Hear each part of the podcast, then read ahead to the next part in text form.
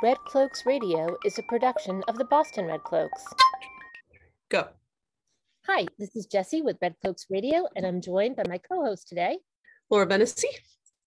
And we're super excited that we have Ann Litman with us today as a guest. Hello, Ann. Hello, Jesse. Hello, Laura.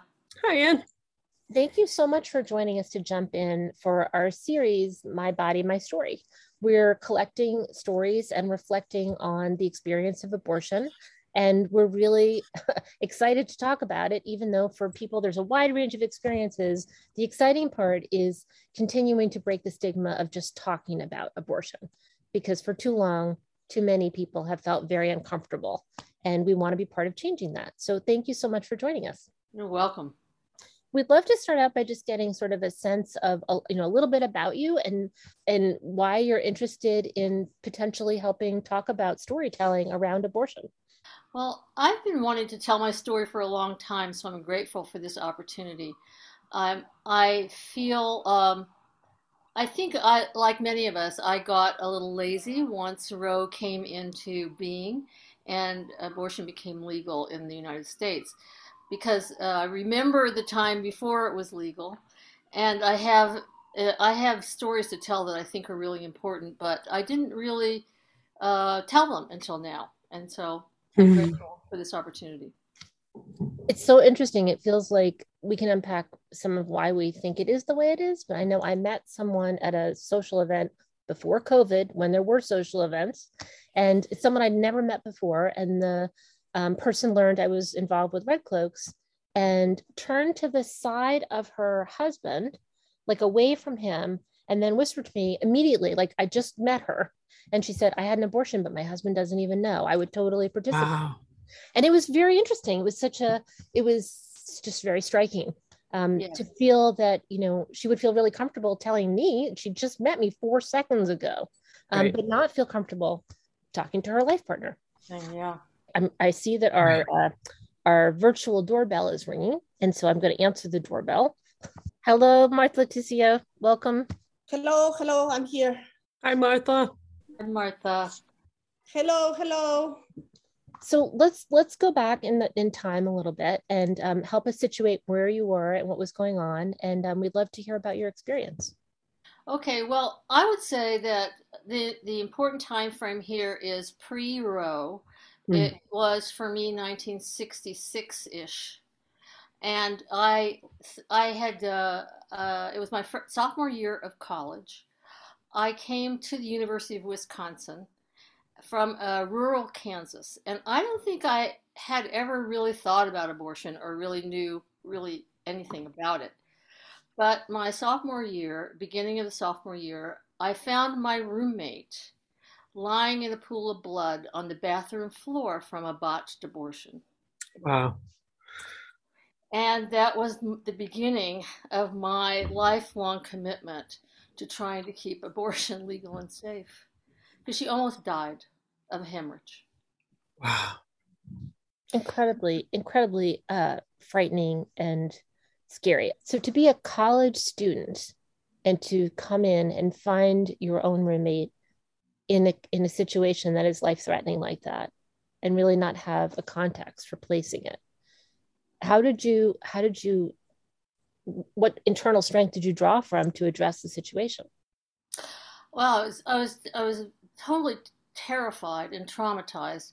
Okay. first first of all in fear for her life because she really did almost die of hemorrhage. And then as i came to understand what had happened uh, and I came to understand uh, about illegal abortions, about botched abortions, about back alley abortions, as I came to understand that what she had experienced was something that was happening uh, for lots and lots and lots of women, I just became outraged.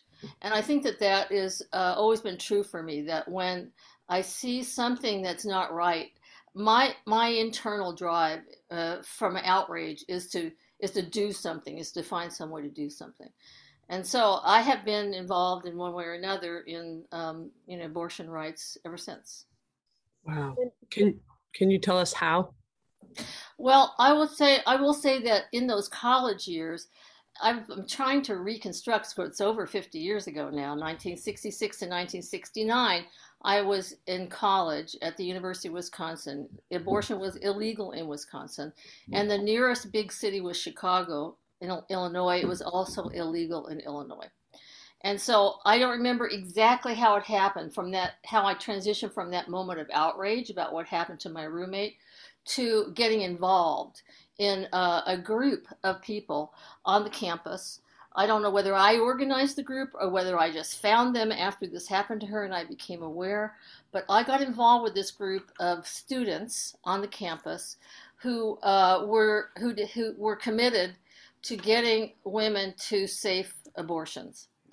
And so that meant that we didn't necessarily always get them to a doctor because we didn't always know right. whether the person was a doctor. But we people had reputations in Chicago as uh, being um, safe uh, providers, uh, and so we. I was part of a group then that uh, I spent a, a great deal of my last three years of college being part of this group that uh, posted we posted our names and phone numbers all over the campus on in cap, uh, campus bathrooms mostly in the in bathroom stalls and women's rooms.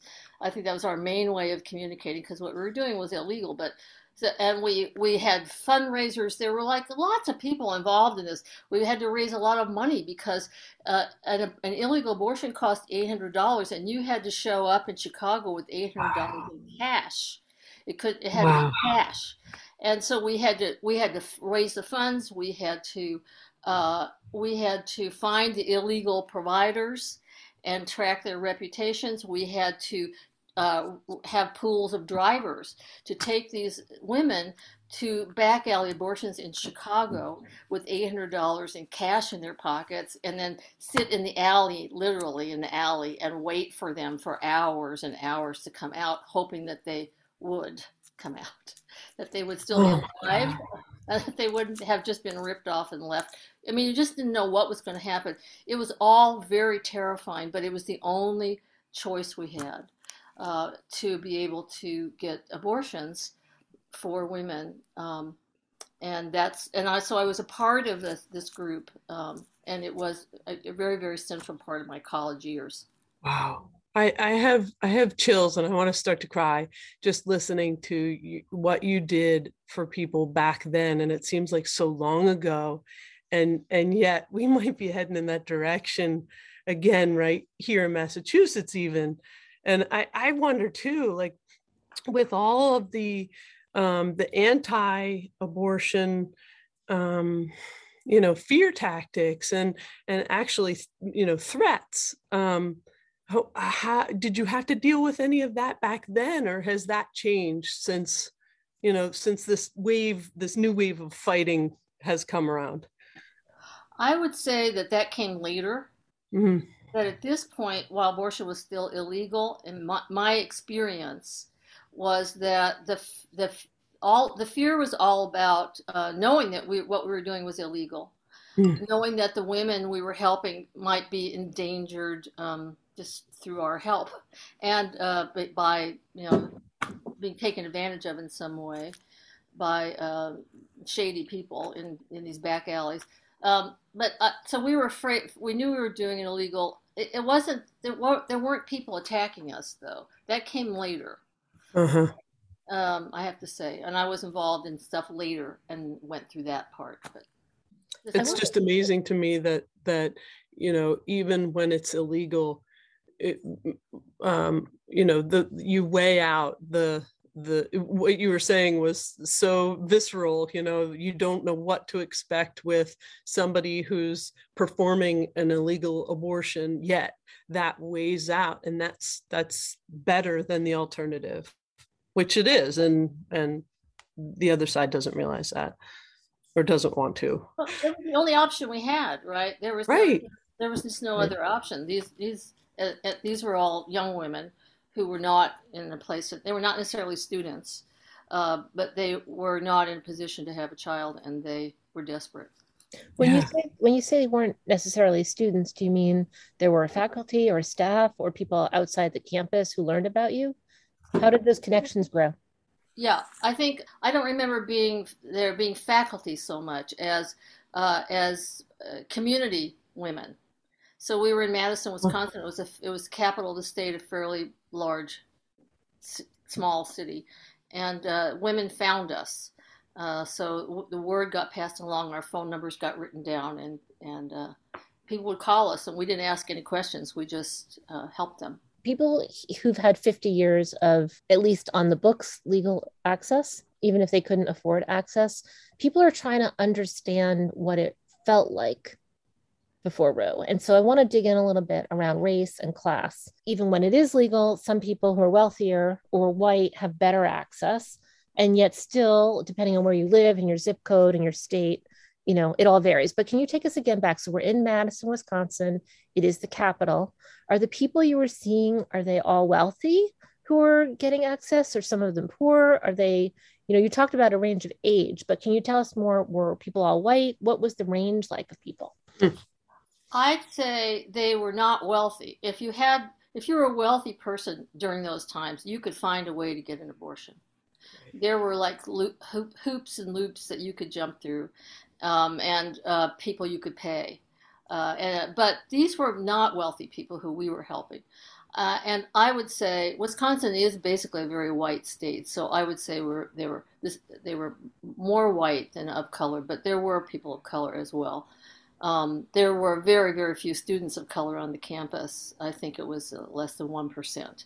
So uh, people of color would have been from the community, but um, yes, we, we, we had community people find us, uh, and we just folded them into the process. They were not wealthy, though.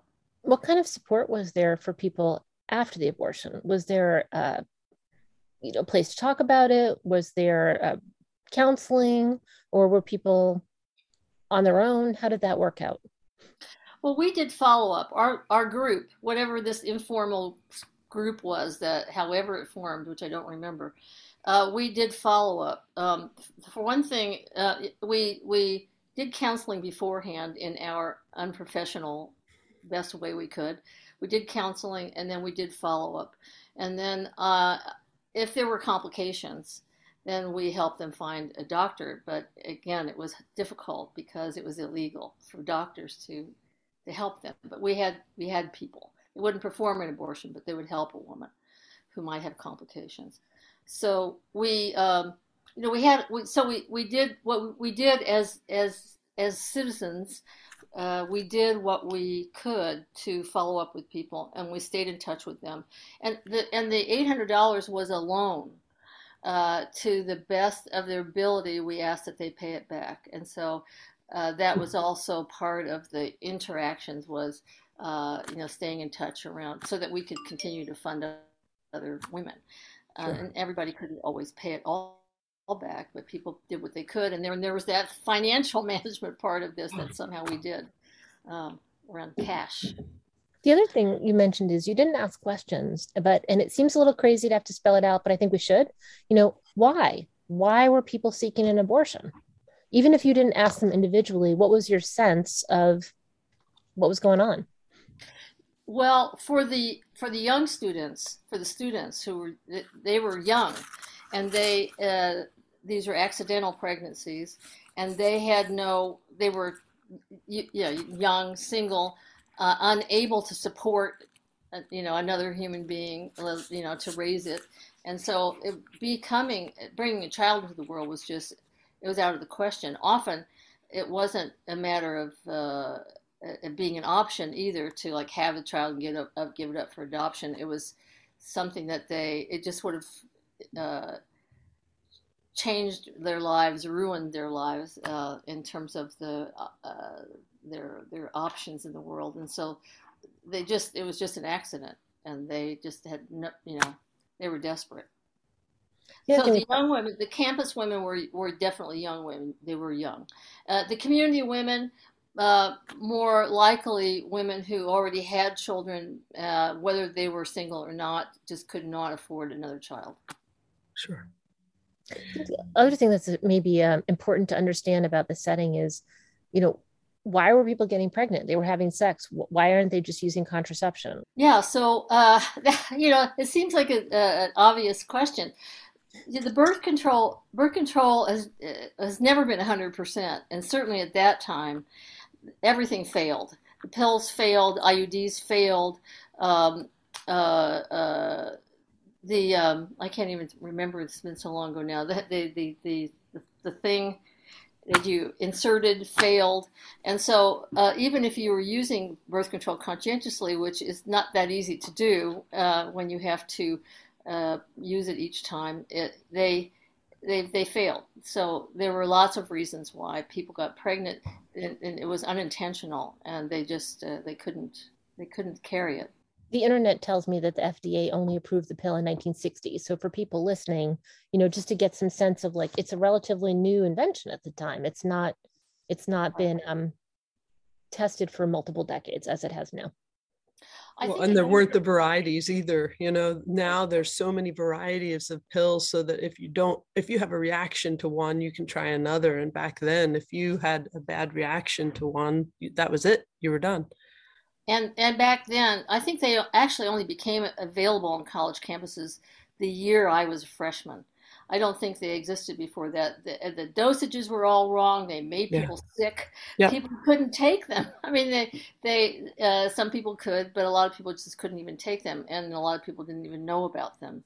Right. And so, yeah, it was not. They were just not that available. Um, they didn't work that. I wonder, were they like really expensive too, like inaccessible that way? I remember that you could go, could go to the school uh, infirmary if you were a student, and you could get them. But I remember it was a very embarrassing thing to ask for it because that meant you were acknowledging that you were sexually active, and that was still a very shameful thing. Uh, sure. Uh, this is when in dormitories were locked at night at eight o'clock. I mean, it was like it was really a time when uh, it was, you know, sex was still very, very shameful. It wasn't, uh, it wasn't okay.